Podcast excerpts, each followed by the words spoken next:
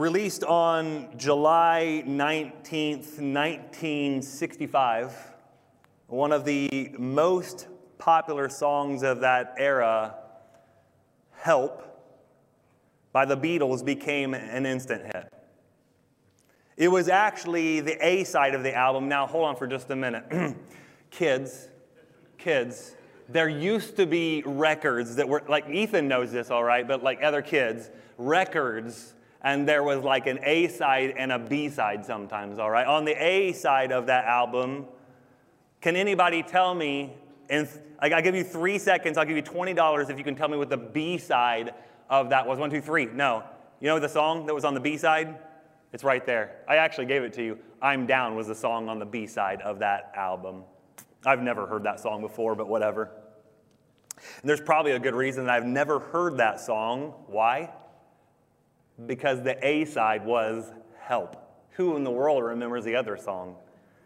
The familiar lyrics, guys, ring in our ears and memories, don't they? Help. I need somebody. Not just, you know, I need someone. Help. Like, guys, I'm not even really a big Beatles fan, but like, I know that song. The song is so popular that it immediately, upon its release, rocketed to #1 on the Billboard charts in not just the US, but also, of course, the UK. And eventually became the title track for the movie by the same name. And guys, it's not just that the song is so singable and so familiar and has us remembering all these years later. It is the depth and the connection of the lyrics to our own lives, I feel like, that make it just as meaningful today as it was written nearly and going on now, believe it or not, and I hope this doesn't make some of you feel too old, but nearly 60 years now, guys.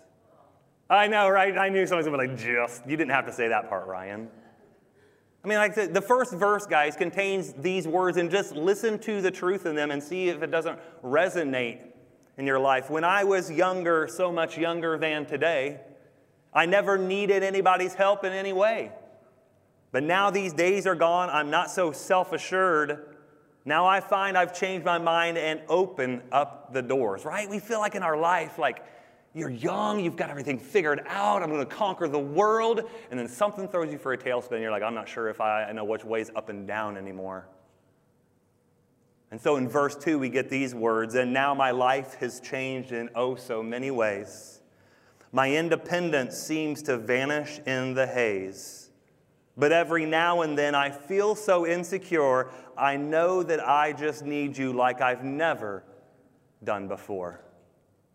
And what's most interesting is not just that the lyrics are so meaningful and they're so real to us, but that they were even more so to the members of the Fab Four.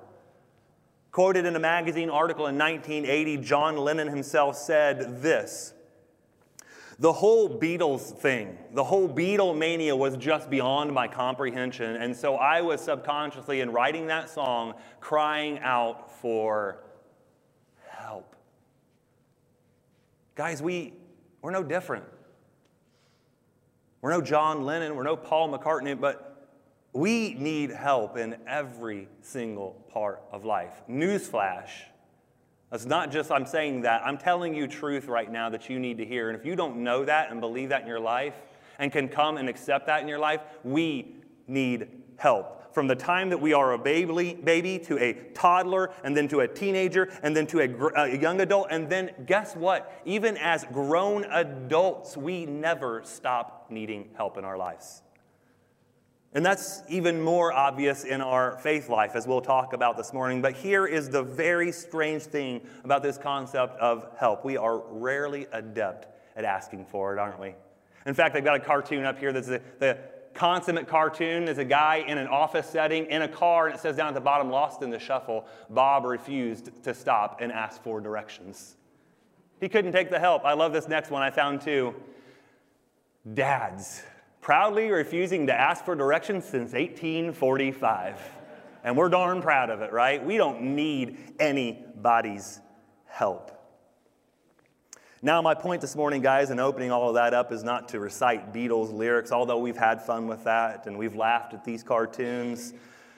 Sadly and very really, guys, this is how many Christians live their lives. Help is available, but they don't always and hardly ever ask for help. Oh, I can do this on my own. I don't need you. I don't need to tell you anything. I don't need to tell you that I really, really need some help right now. Guys, many believers are unaware that there is, we're going to talk about this morning, several different ideas around this idea of a helper, but a comforter, an advocate, the Holy Spirit that they can ask, that you can ask at any moment in your life, help. Guys, listen, you all know this as well as I do. Living in this world, number one, but specifically for believers, living in this world for God in a very ungodly world is, like mildly putting it, challenging. Sometimes daunting. But here's the deal, guys. God never intended for us to go at it alone in this world. It's why he gives us a church family, a body of believers who will surround us and encourage us and build us up and care for one another. But even above that, he has given his Holy Spirit, a helper, who is not only at work in the world around us, but is very busy working inside of every believer. And again, I know I'm going to preach this morning. There are some of you be like, okay, cool, I understand that. I understand Scripture, but isn't that weird that a person is living inside of me? Okay, I'll give you that one. But just hang with me this morning, and let's talk about this. And the unfortunate part of it, guys, is that for too many people, for too many believers specifically, that idea, that truth just doesn't matter. Because we have no understanding, and better yet, and most importantly, we have no relationship with the Holy Spirit. And for such a large swath of believers, not just here in the U.S., but across the world, but I really do feel like this is sometimes a U.S. of A problem in the church. The Holy Spirit is, for many people, just some sort of an impersonal force or some kind of power that's controlled by God, but not fully a person himself and not God himself. And still other people suggest that perhaps the Holy Spirit is just another name for Jesus in spirit form apart from the body. In the title of an article from a publication called The Federalist, there was an article, and the title of that article was, "Survey Finds Most American Christians Are Actually Heretics." And you're like, I want to read that article. That's an interesting one, right? That'll catch your attention. Of note this morning, there was a quote and there was a kind of a question that revealed this, that most Christians say the Holy Spirit is a divine force or a symbol of God's power and presence. A symbol. Like the Holy Spirit is nothing more than just a symbol. Now, guys, the Holy Spirit is present, but he's certainly not merely a presence. That's impersonal. That's cold. That's disconnected. Like there's some presence around. It's not a presence. Guys, symbols don't do much. Symbols are there for you to look at. They're there for you to appreciate. They bring sentimental inspiration many times, but they don't actually do any work. It's just there for looks. I cannot emphasize this enough this morning. I hope that you catch this in what you read and what I say this morning. The Holy Spirit is not just window dressing. Like just there. Like just a throw in because, yeah, we have to acknowledge him. Guys, the Holy Spirit is a vital and a crucial part of the Godhead, and it is the engine. He is the engine that drives the faith life of any believer, of any Christian. That's way more than a symbol or a presence. None of the ideas that I've just brought up about being an important personal force or a symbol or an it or a thing or an aura, none of those ideas, zero of those line up with what the Bible actually says about the Holy Spirit. And again, I cannot emphasize this enough.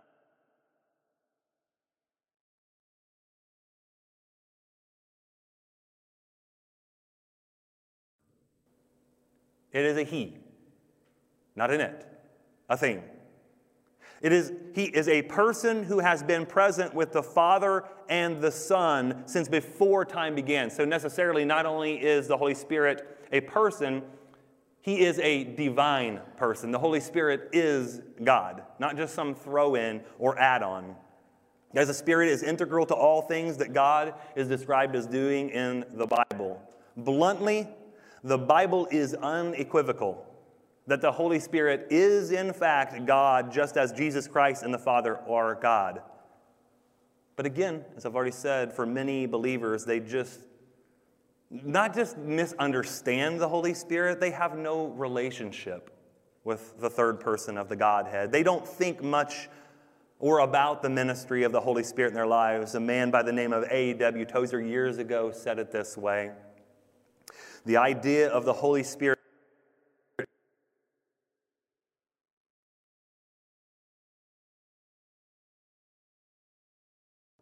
how utterly sad that for so many people, they have not captured the idea and the beauty of the relationship that we have to the Holy Spirit. And so my hope is that not just this morning, but over the next few weeks, we will lay out before you, Scripture will lay out before you the beauty and the majesty of the Holy Spirit. That we would come to worship the Holy Spirit as well in our lives. Understand the Holy Spirit. This is not an academic exercise. It's a relationship. It's about knowing Him better. John Lloyd Ogilvie once wrote these words: sadly, many Christians settle for 2/3 of God. God the Father is way up there somewhere, aloof and apart from their daily lives. Christ is out there somewhere between them and the Father. The Holy Spirit is some kind of vague force or impersonal power that they hear about, but they do not know intimately, personally, in relationship. Guys, the truth is, you need help. I need help. We all need help.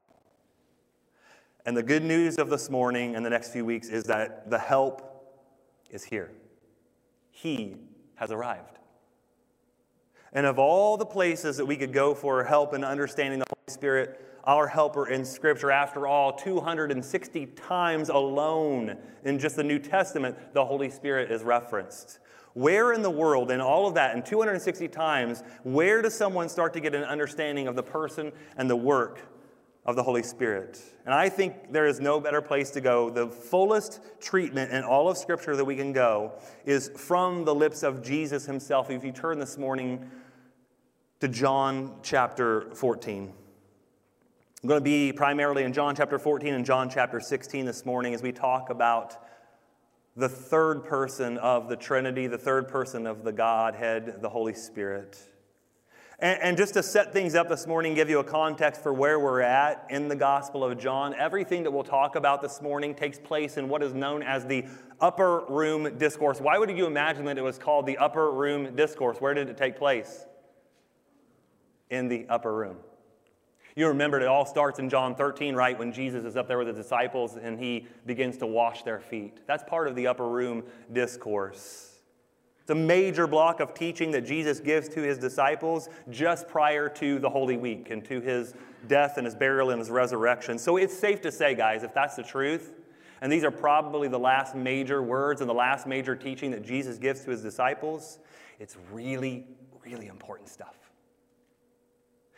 And before we dive into this, I want you to put yourself in the shoes of the disciples. Remember, and let's try to know the attitude and the psyche of the disciples at this moment when they show up in the upper room. I mean, they're pretty depressed about everything they're hearing from Jesus.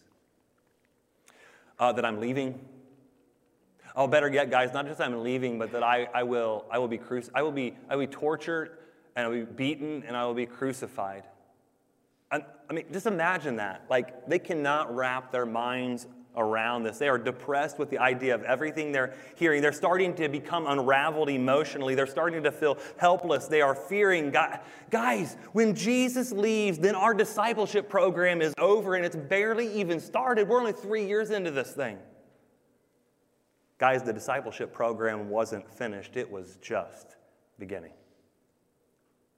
And so Jesus senses their fear in this moment, and in His mercy, He makes promises throughout the rest of the evening.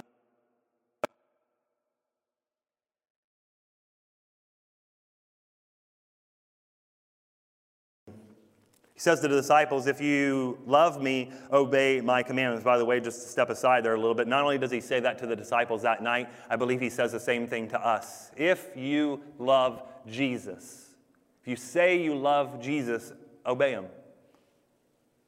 And he says in verse 16, I will ask the Father and he will give another advocate. In some of your Bibles, it probably says helper. Someone who will never leave you. He is the Holy Spirit. You catch that again, verse 17. He is the Holy Spirit who leads into all truth. The world cannot receive him because it isn't looking for him and doesn't recognize him. But you know him because he lives with you now and later will be in you. And I love verse 18. No, I will not abandon you as orphans. I will come to you. There are, in just those few verses right there, guys, 5, what I say, are functions or traits or the role of the Holy Spirit specifically in a believer's life. And I want to point these out to you. Guys, I really feel like if we understood what Jesus is saying here to his disciples, if we understood who the Holy Spirit is in our lives, it would so radically change our lives. First, what does it say here? He is an active helper. What does he say there again? I will ask the Father, and he will give you another. In my translation, it says advocate. Helper is also a word that is appropriate there. It is the Greek word parakletos, which means a helper, a comforter, someone who comes beside you to assist you in something. That's how it was used in Greek language. 4 times in this upper room discourse, Jesus refers to the Holy Spirit as helper. It is a designated term and the emphasis that Jesus uses to describe the ministry and the person of the Holy Spirit. Guys, Jesus could have used many different phrases and terms to describe the role and the working of the Holy Spirit. He's given many titles throughout Scripture, the Spirit of counsel, of wisdom and might and knowledge, the eternal Spirit, God himself, or the good Spirit. And so it's very significant and it's on purpose that Jesus uses the word and the term helper or advocate. You see, in the ancient world, in Jesus' day, that word, that Greek word parakletos, was associated with the legal profession or with courts.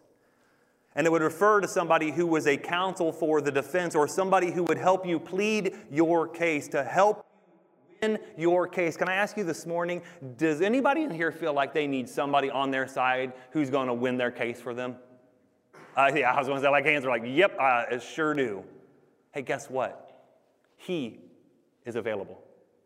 The Holy Spirit is available. The Amplified Bible renders this verse and this idea by saying that Jesus would give believers one called to stand constantly by us and who is ready to take part in everything in which his help is needed. I love that rendering.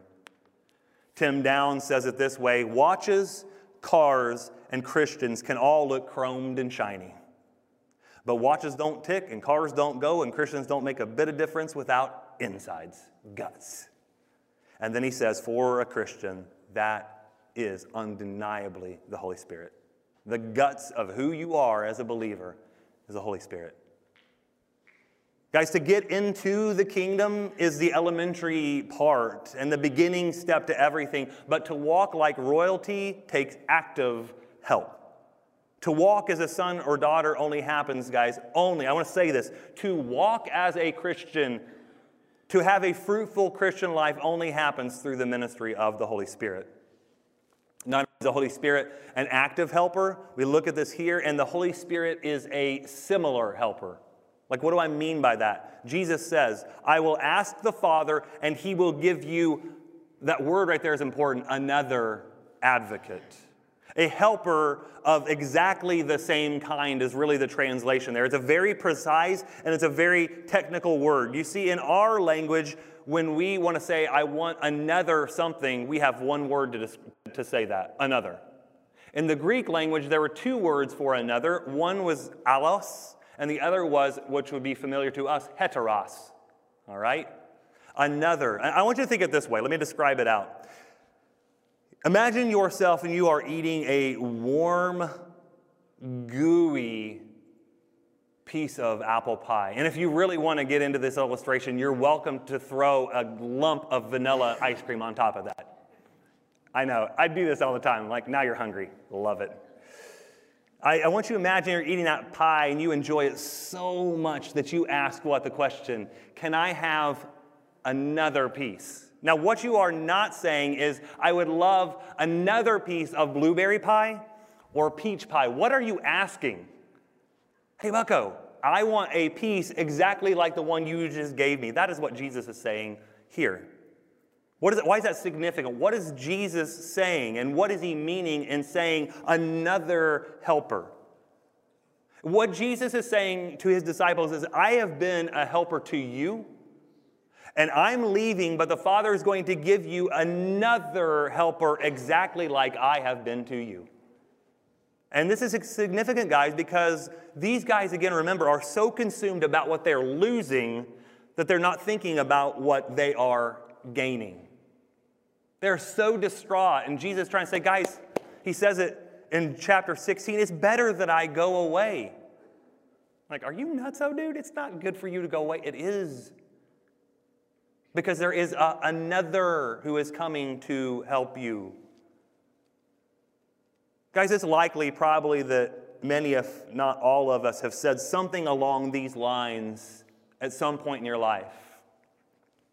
Wouldn't it be stupendously great to live during the time of Jesus when he lived, to actually be there, to hear Jesus' voice, to watch his miracles, to be there when you needed something from Jesus? How many of you have ever probably said something like that in your life? Man, if I could have just been there, heard those words with my own ears. Well, of course, ding-dongs, it would have been better to be there, right? But what Jesus wants us to realize, what he wants his disciples to realize, is that the Holy Spirit is the perfect representation and likeness for Jesus himself when it comes to being a helper. Again, what I said this in Bible study this morning, but Jesus says at one point in the Gospels, if you have seen me, you have seen the Father.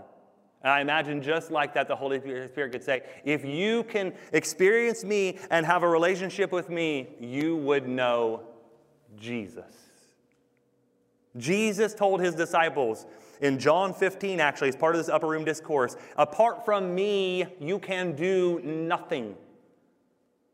And he wants us to know, apart from the Holy Spirit, we can do nothing. And guys, the quicker that we learn that we can do nothing apart from the ministry of the Holy Spirit, the more fruitful and the more fulfilled you're going to be in your life. Skip Heitzig puts it this way. We need the Father for external life, for existence, to be. We need the Son for eternal life, but we need the Spirit for internal life as a source of strength and comfort and instruction. Next thing that I notice as we read here in John chapter 14 is, and this is great, guys, by the way, he is a permanent helper. Like, doesn't this drop in at one point and be like, okay, see ya, I'm out. Like, I helped you, gone. He's what does he say here? He will give you another helper who will never, ever leave you. And then he says at the end in verse 18 there, I will not abandon you. I will come to you. Guys, God is not just with you only in the first part of your faith walk until you can get on your feet like a little baby deer. You've ever watched a deer try to get up and start walking? It's the most awkward and weird thing. Do you know what it looks like when a person comes to Jesus Christ? It looks pretty awkward and messy. But God is not just with us. The Holy Spirit is not just with us in that moment. You have, guys, think of it this way, a 24/7 live-in helper who will be comforting, maturing, counseling, and Scripture even says praying for you. Guys, he is committed to the process of growing you and maturing you and making you into the image of Christ now and forevermore. That is the goal, by the way, of all Scripture tells us, of all of our lives, to end up at the end of all things, and we are the best representation we can be of Jesus Christ. Do you know who helps in that? Somebody say it. The Holy Spirit. There you go. I heard some whispers. Guys, in the Old Testament, you will remember the Spirit of God came on individuals at different times for very specific reasons and specific callings. And sometimes he would work very powerfully and be upon them, and then he would leave. And I was talking about this in Bible study this morning. I want to be very clear about this. It is the difference between with and in. We've been talking for all this time here about what the Holy Spirit is as a helper. We've been talking about the in part in our lives. Now let me shift gears for just a moment and talk about the with. How does the Holy Spirit work in the world and in the lives of unbelievers? And I think this is a fascinating study, by the way, because there are a lot of people who say, well, only really believers have the Holy Spirit. Well, we'll define that, and there's more to talk about with that, but I really truly believe, and it's scripturally sound, that the Holy Spirit is also pressing on people who have no belief, which, by the way, is really, really great news. Really great news. How in the world are we ever going to come to God? How in the world, or is anybody who is sitting in here who has come to Christ, how did you ever come to Christ unless it was the work of, yes, probably somebody in your life, but there's the Holy Spirit behind that, pressing on you, chasing you down. John chapter 16, can you turn there with me, please? Just a couple chapters over. Starting in verse 5, Jesus is again continuing on this block of teaching, and he says, "Now I am going away to the one who sent me, and not one of you is asking where I'm going. Instead, you grieve because of what I've told you. But in fact, it is best," I was just talking about this, "it is best for you that I go away, because if I don't, the advocate will not come. If I do go away, then I will send him to you. And when he comes, this is what he will do." This is how the Holy Spirit works in the world. "He will convict the world." The actual word there and the idea behind that is not necessarily convict, because we say that word and we're like, that's a really harsh word, convict. Some of us need to be convicted. The word really is convince.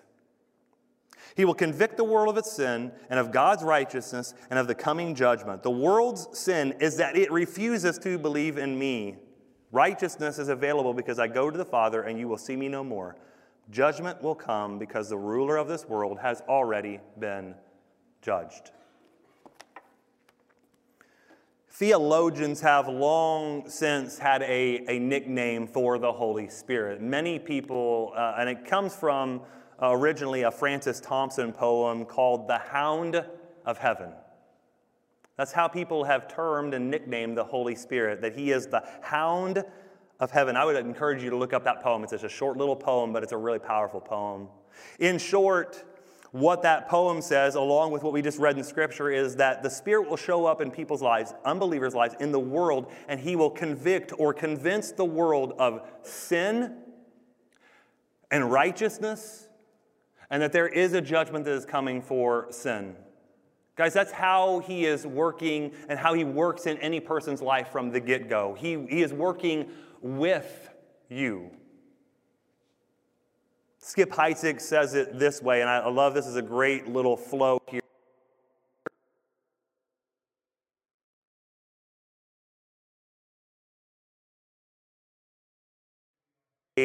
He will comfort us. That's what we've been talking about in John 14, the advocate, the helper. He will comfort us as we are sanctified. He is in us, what we're primarily talking about this morning, and that what we'll talk in the weeks to come is that he will come upon us, making us, I love how he says this, supercharged.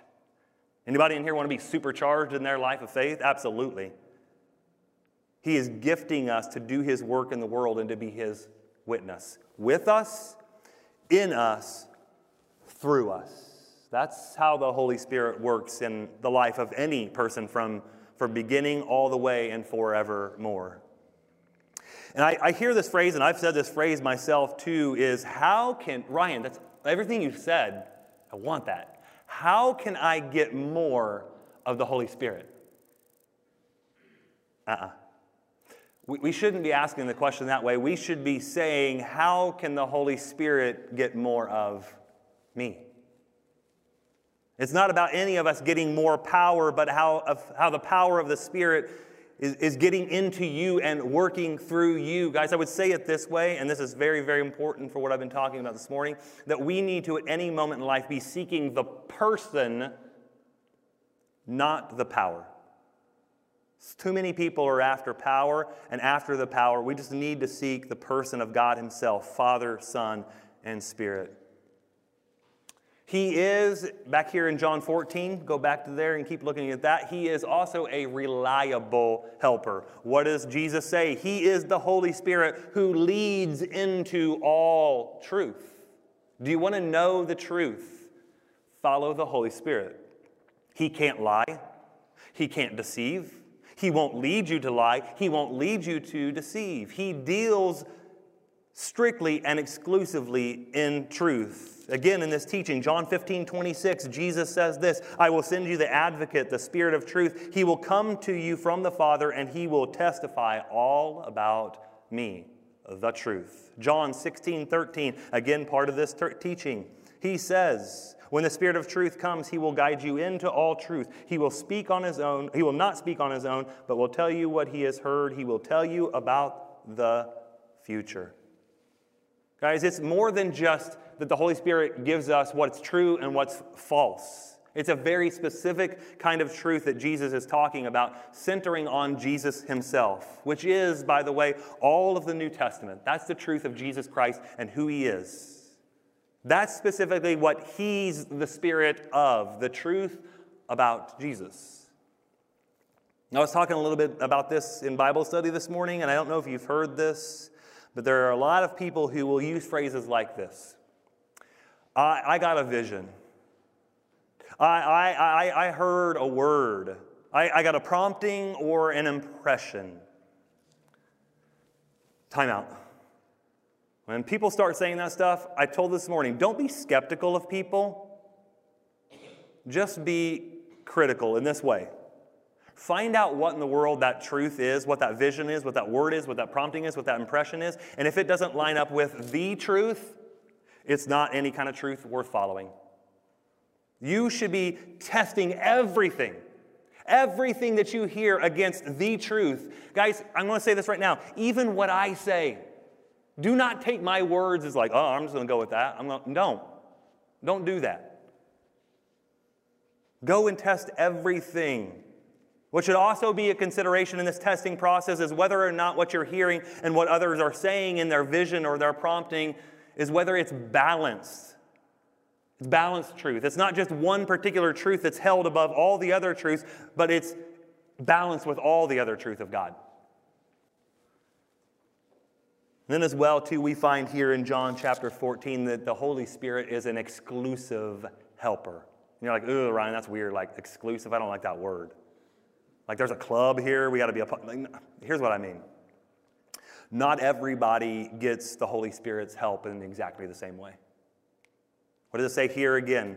The world cannot receive him, the Holy Spirit, because it isn't looking and doesn't recognize. But you know him because he dwells with and is in you. Guys, every person who is a saved child of God has the Holy Spirit as a helper. The Holy Spirit enables you to be a receiver, if you look at it this way, a receiver of God's frequency. He enables you to, as one preacher has put it, to receive, and by receiving say, I get it, I apprehend it, I understand it. Honestly, guys, this is why there is oftentimes such a block when you try to share the gospel or live the gospel to somebody. Because there is no ability on that person, on an unbelieving person's part, to get what you're saying, to receive what you're saying. And that's, again, I've said this about 3 times now in Bible study on Thursday and Bible study this morning. I'm going to say it again right here on the stage. That's why we should be praying for people. Praying for family members that we dearly love and friends that we dearly love and coworkers that we dearly love, that their spiritual eyes would be open to receive such good news, that you, Holy Spirit, would work in somebody's lives. I look at it like this, and some of you, I'm going to say this, and this is going to be lost on you because you're not a techie person. But it's like making the connection between a router at your house and the Wi-Fi signal. Guys, there can be a strong Wi-Fi signal all day long, but unless that router connects to it and transmits it to all the other devices in your house, it doesn't make difference at all. Levi, how did I do on that, by the way? Did that make sense? Okay, my techie guy is saying yes, because I'm not very techie either, but I just tried that out. It's like this. Think of it this way, too. If you don't get Wi-Fi and routers, it's like trying to have a physically blind person see something that you're trying to reveal to them. It's just not going to work. They don't have the proper receptors to see an image, let alone recognize that image. Paul says in Ephesians chapter 5, verse 17, he uses a line and a phrase. He says that we are to be filled with the Spirit. Literally, the translation is being filled with the Spirit. And you're like, why in the world would he have to remind us to be filled with the Spirit? You want to know why? Because you and I leak. And we leak a lot. It's why we need every day of our lives to be filled with the Spirit. Because something in our lives comes along and punches a pin in us. And punches a pin in us again. And we just start to sink down and become discouraged and become dejected. Fill yourself with the Holy Spirit. I heard this story this week of there is the Apostles' Creed. I don't know if you guys are familiar with that, what church you grew up in, but the beginning of it says, I believe in God the Father Almighty, creator of heaven and earth, and in Jesus Christ, his only Son, our Lord, who was conceived by the Holy Spirit, born of the Virgin Mary. Well, as the story goes, a Sunday school teacher had the idea with a bunch of kids. I think it would be really great if our kids recited and memorized and recited all of the Apostles' Creed. And so they went through it, and the first kid who had God the Father did his thing, did his line. It was delivered very well. And Jesus the Son, that was delivered so well. And then there was this big, long, awkward pause. And one little girl finally spoke up, and she said, I'm sorry, sir, but the little boy who has the Holy Ghost is absent today. And guys, I really feel like perhaps that's where the church finds itself today. Absent of the Holy Spirit. Guys, the Holy Spirit is not a doctrine to get, but a relationship to pursue in your life, in our grander search for the knowledge and the power of a holy God. I said it this morning this way in Bible study. If you do not know the Holy Spirit, and more importantly, have a relationship with the Holy Spirit, you do not know and do not have a relationship with God. D.M. Dawson once wrote it this way. Without the power of the Holy Spirit, all human efforts, all human methods, all human plans are as futile as attempting to propel a boat by puffing at the sails with our own breath. And yet that's how so many of us live our lives, don't we? In our own effort, in our own trying.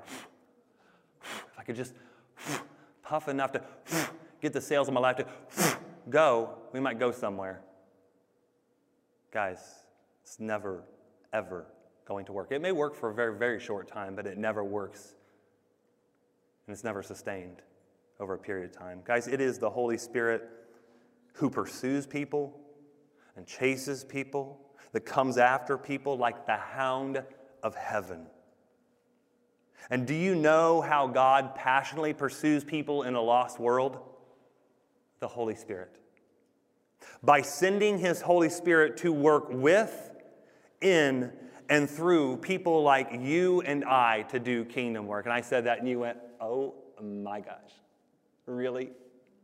You're telling me that God's going to work? I'm telling you that God is going to, that God desperately wants to work through you and a church to be his kingdom presence in this world. Guys, the task has not changed one iota from what it was over 2,000 years ago to make disciples, win them to Christ, and make them to be more like Christ.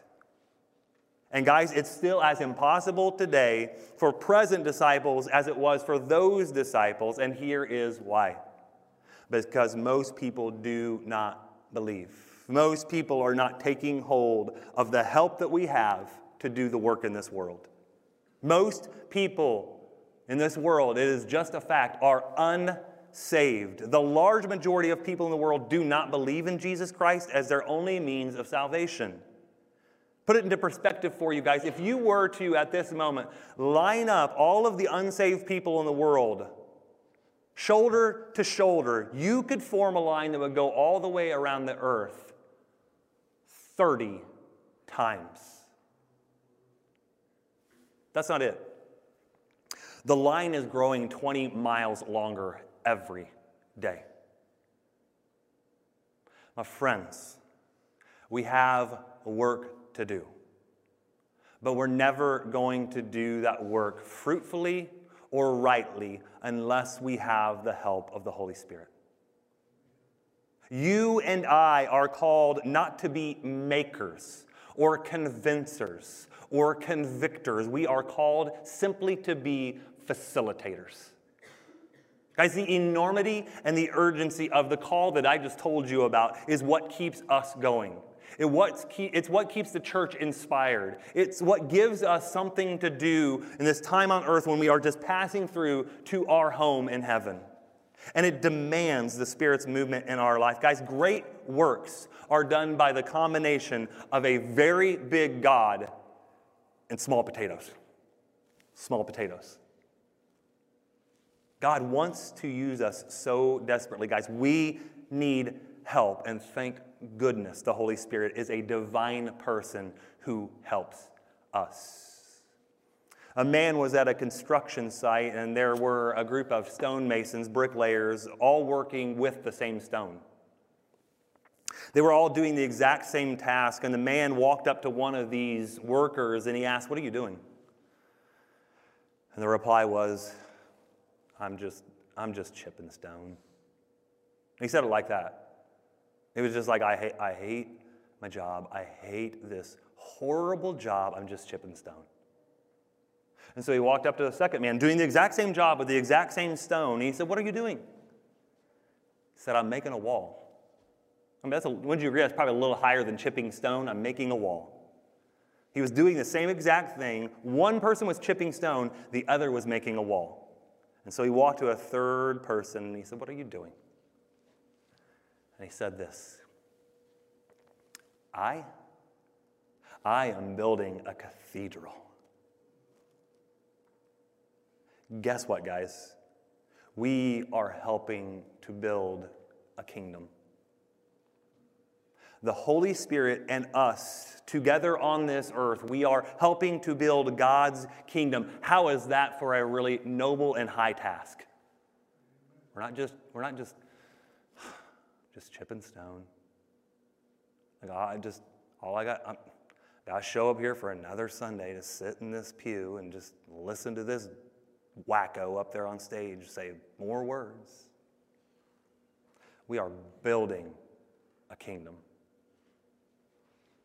A.W. Tozer said years ago, quoted him already in this sermon, I'll quote him again, multitudes of Christians profess today the Holy Spirit is not a necessity. They have instead learned to cheer their hearts and to warm their hands at other fires. The question to you this morning is, where are you warming your hands? What fires are you standing around hoping that it's going to magically warm you up enough to get you out of the rut in your life, out of the mud you are stuck in your life? If you are looking anywhere in this world but the Holy Spirit and the work of the Holy Spirit in your life, you are looking in the wrong place, my friend. So my encouragement this morning for you is that first and foremost, you've got to make a decision. Some of you in this room, you've got to make a decision to first come to Christ and to accept Christ into your life. And then by accepting Christ into your life, you get the gift of the Holy Spirit to work in you and to work through you. But for some of us in this room who have already done that, we need to decide finally and fully in our lives, I'm done. I surrender. I'm done with the thousands of ways in my life that I try to find some sort of inspiration and some sort of life. Take me, Holy Spirit. And that's, guys, by the way, that's scary. That's out of control. That's bonkers. But then again, in another sense, it makes the best sense in the world. You can't control your life. I've proved that enough in my life. I can't control my life. God sure can. Would you stand with me this morning? As the worship team comes up here, I want to pray this prayer. Lord, we ask this morning, and not just this morning, but every day the rest of this week and the weeks to come, every Sunday that we are here talking about your Holy Spirit, Him, that, Lord, we would get a greater and greater understanding, not just of the Holy Spirit, but you, God, in whole. May we not settle for just a part of God or two-thirds of you, God, but we want the whole thing. And we are hoping, I'm praying, I'm pleading that we're ready to, if you will, go on a ride. Because, Lord, when we surrender our lives to you, we give you all control. You do take us for a ride. And that ride is sometimes like a roller coaster. And it takes us in the highest peaks, and it takes us down into the lowest valleys. But, Lord, you are there with us. You will not abandon us. You will not leave us. We have the hope. We have the help of the Holy Spirit. It is in Jesus' name that we pray these things. Amen.